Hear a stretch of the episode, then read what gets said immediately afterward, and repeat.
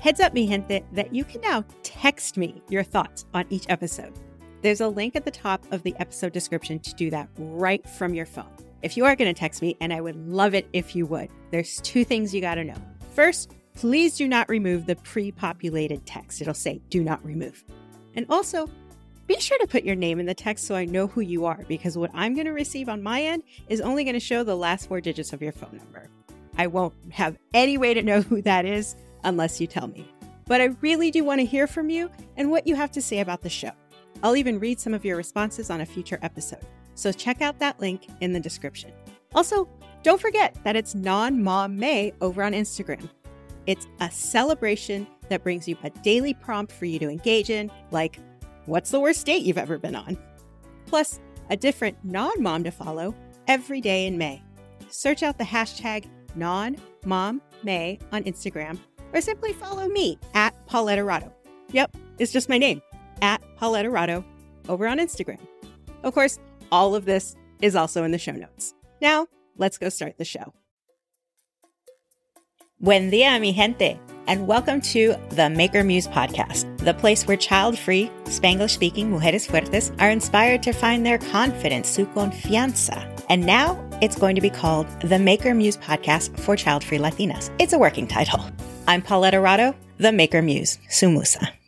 Today I'm going to tell you a story and also introduce you to a woman named Tahmina, who is not only a child free woman from Bangladesh, she's also an incredible copywriter.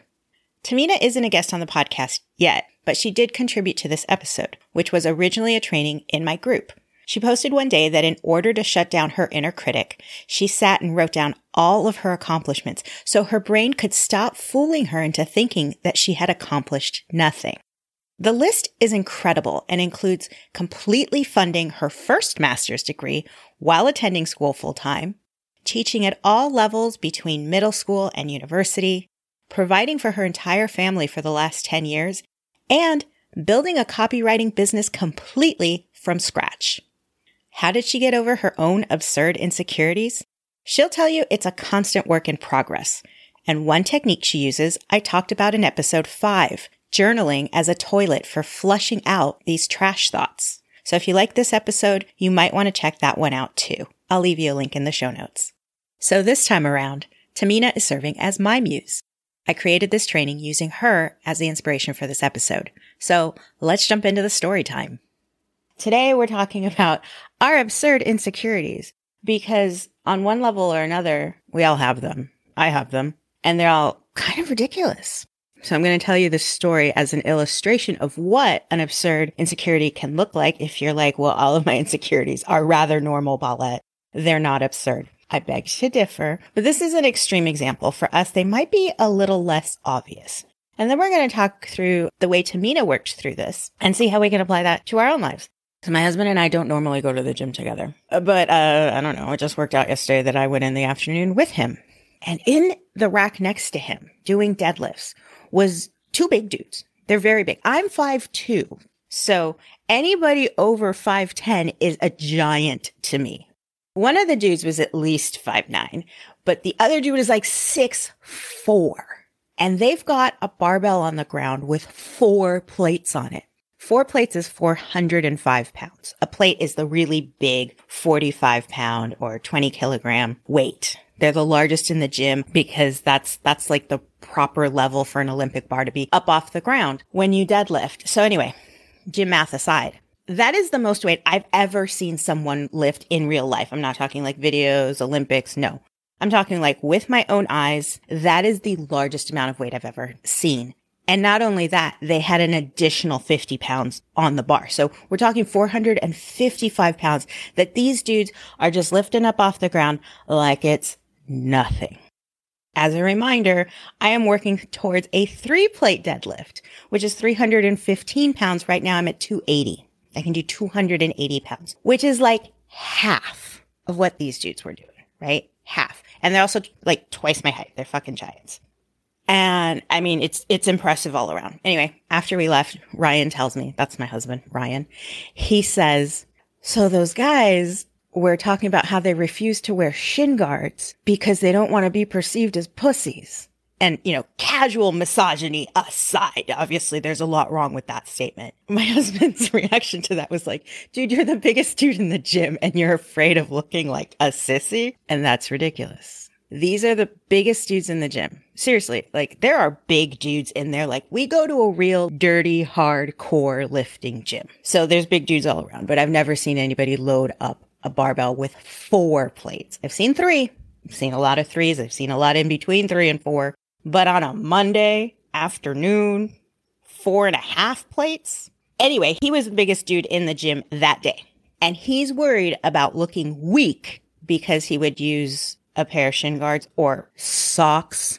Like you can always tell when the girls in the gym, the smaller people are deadlifting because we got socks, like knee high socks. If you're not wearing pants, you're wearing knee high socks. They're deadlifting socks. That's what they are. This dude was wearing a belt. He like that's the tool around your waist that you wear so you can like bear down even harder and and these are just tools. Like the shin guards would just be another tool. And he's afraid of wearing those because of how weak he might look. Do you understand how absurd that is? He is the strongest person in the gym, physically the strongest person, but apparently so emotionally and mentally weak that he is afraid to wear socks to cover his shins because they'd rather rip them apart. Cause that's what happens. When you lift really heavy, that barbell starts scraping up your leg and it hurts like a motherfucker. This is why I wear pants when I deadlift or socks. So I thought that was ridiculous. Like that really blew my mind that these grown men, they're grown men. They are adult human men. And it also made me sad that someone has lived their whole life. Somebody implanted the idea that taking care of their shins was a sissy move. That's just sad. But it's also a great example of these absurd insecurities we all carry. We all carry. So I hope I'm conveying how utterly strange that is a thing to be worried about. Biggest dude around. No one's going to mess with you. No one's going to think less of you if you cover your shins because you don't want to rip them up. It's okay to not want to bleed at the gym. In fact, I would prefer that you did not bleed all over the gym equipment just as a casual gym user. I'm sure everyone else at the gym would prefer you do not bleed all over our barbells. This guy can't see past this one insecurity. But imagine if he did wear shin guards, then everybody would feel comfortable wearing shin guards. Cause again, he's the biggest dude. If the biggest dude is doing it, everybody could do it. Us ladies are doing it and we're just pussies. Again, the casual misogyny. It's disgusting. But that's not what I'm here to talk about. We will tackle that another day. So Tahmina posted, she posted a quote. And if you are not familiar with who Tahmina is, Tahmina is a copywriter she has her own group called Ethical Copywriting. She's very much anti the sleazy bro marketing techniques. She's excellent. I've hired her to, to do some of my sales pages because she's really good at it, not knowing that she was self taught. I didn't know that. I didn't care. That's not important. She's good at her job. Anyway, she posted this quote she got from a podcast, and everybody should listen to podcasts, especially the Maker Muse podcast her quote was, Your brain is like Velcro for negativity and Teflon for positivity. And that's true. We are born with a negative bias right out the box. It's a feature, not a bug of the human experience. We are negative individuals. You can train your brain to be less negative, to be more positive, to invert that. If you want, you can make this change. It's basically just a bad habit it's it's an inherent habit, right? Like we're born with it. But you can also fix your like pigeon toes. That's also a habit. Your feet just grew this way instead of this way. When I was little, I had pigeon toes. And you know what my doctor told my mom to do? Put roller skates on me because you can't roller skate into your feet. you can very easily walk into your feet, but when you start roller skating, you start falling over. So your feet will naturally stop going this way and go this way. So you can just walk. The point is that even the things that you are born with, you can change about yourself. And being born with an inherent negative bias is something you can change. You just have to train around it. You just have to develop the skill around it. You just have to create a habit. And the only way you do that is by consistently practicing it. It's just a habit. It's just a skill you can develop.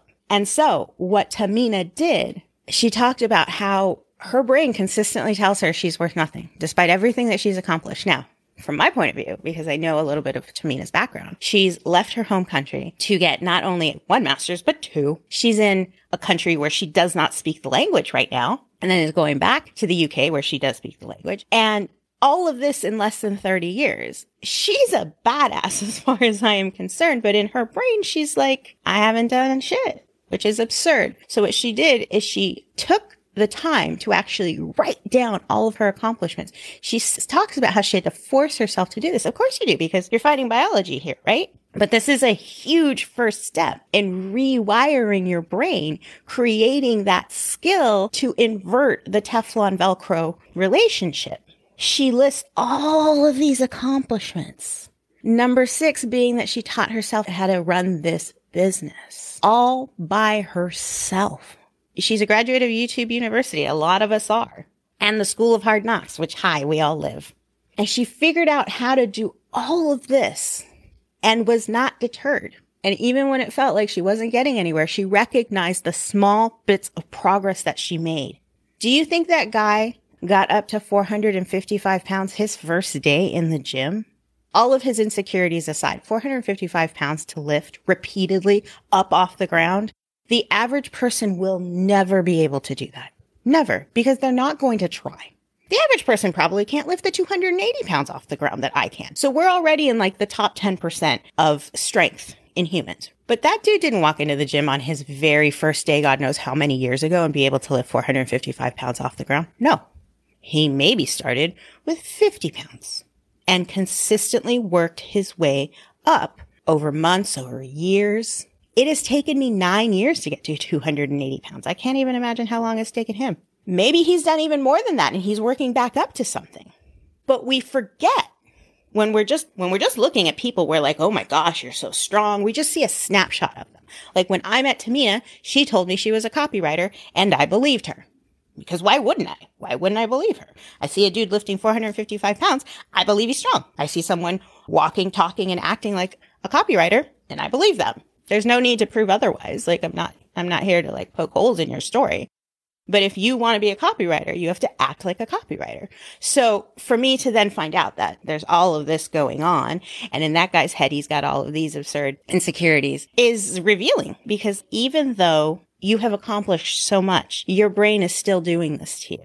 That dude has completely forgotten what it was like to lift a 50 pound barbell unless he sat down and reflected on how far he's come. And I did a whole video on this just about a couple weeks ago, but how you really need to look back and appreciate all of those accomplishments. And if you celebrated them along the way, you were helping build that habit to invert the relationship between Velcro and Teflon, between negativity and positivity, and which one your brain will hang on to.